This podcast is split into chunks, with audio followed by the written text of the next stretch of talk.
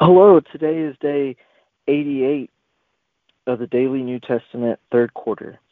And uh, we're continuing on in Colossians with chapter 3.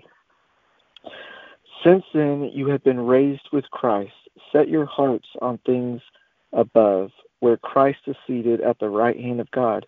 Set your mind on these things above, not on earthly things. For you died, and your life is now hidden with Christ and God. When Christ, who is your life, appears, then you also will appear with him in glory. Put to death, therefore, whatever belongs to your earthly nature sexual immorality, impurity, lust, evil desires, and greed, which is idolatry. Because of these, the wrath of God is coming. You used to walk in these ways in the life you once lived, but now you must rid yourself of all such things as these angers, rage, malice, slander, and filthy language from your lips. Do not lie to each other, since you have taken off your old self with its practices, and have put on the new self, which is being renewed in knowledge in the image of its creator. Here, uh, oof, sorry, here there is no Greek or Jew, circumcised or uncircumcised, barbarian, Scythian, slave, free, but Christ is all and is in all. Therefore, as God's chosen people, holy and dearly loved, clothe yourself with compassion, kindness, humility, gentleness, and patience. Bear with one another and forgive whatever grievances you may have against one another. For as the Lord forgave you, and over all these virtues put on love, which binds them together in perfect unity. Let the peace of Christ rule in your heart, since as members of one body you are called to peace, and be thankful. Let the word of God dwell in your in you richly as you teach and admonish one another with all wisdom, and you sing psalms, hymns, spiritual songs with gratitude in your hearts to God. And whatever you do, whatever in word or deed, do it all in the name of the Lord Jesus, giving thanks to the Lord the Father through him. Wives, submit to your husbands as it is fitting in the Lord. Husbands, love your wives, and do not be harsh with them. Children, obey your parents in everything, for this pleases the Lord. Fathers, do not embitter your children, or they will become discouraged.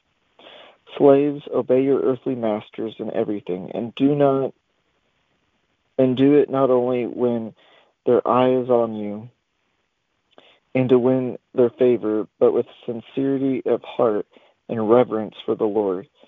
Whatever you do, work at it with all your heart as working for the Lord, not for men since you know that you will receive an inheritance from the Lord as a reward, it is the Lord Christ you are serving.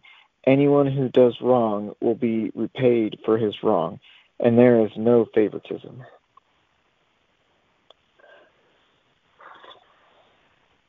Father, we can only do what is written here uh, supernaturally by the grace Jesus gave us.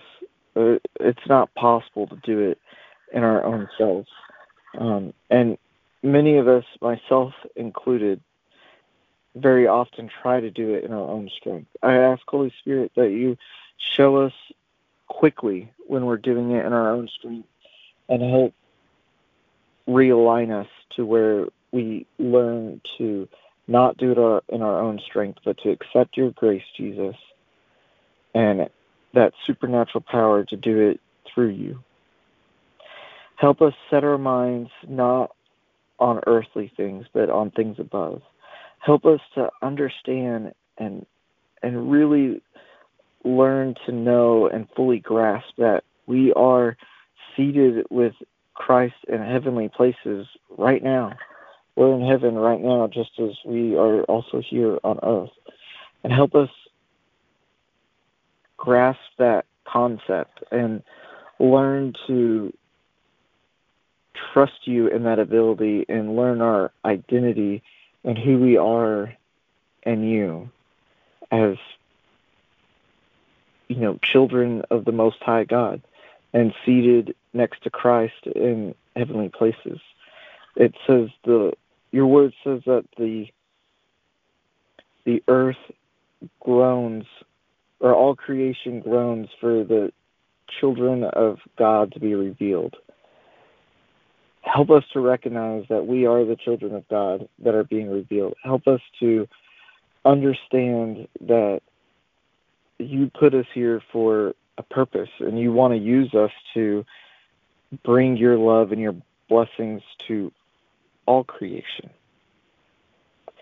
Help us to truly learn who our identity is and to not cling to old identities we had, but also not just for ourselves but for others to view them the way you view them, view them as the identity you gave them, not as the identity the world gave them. Help us to learn to uh, live as God's chosen people, holy and dearly loved, clothed clothing ourselves with compassion, kindness, humility, gentleness, and patience. Help us to learn to bear with each other and forgive whatever grievances we have against one another, just as you, Lord, forgave us. Help us to learn how to put on love over all these virtues, which binds them together in perfect unity Help us, Holy Spirit, to be in perfect unity with each other and with you.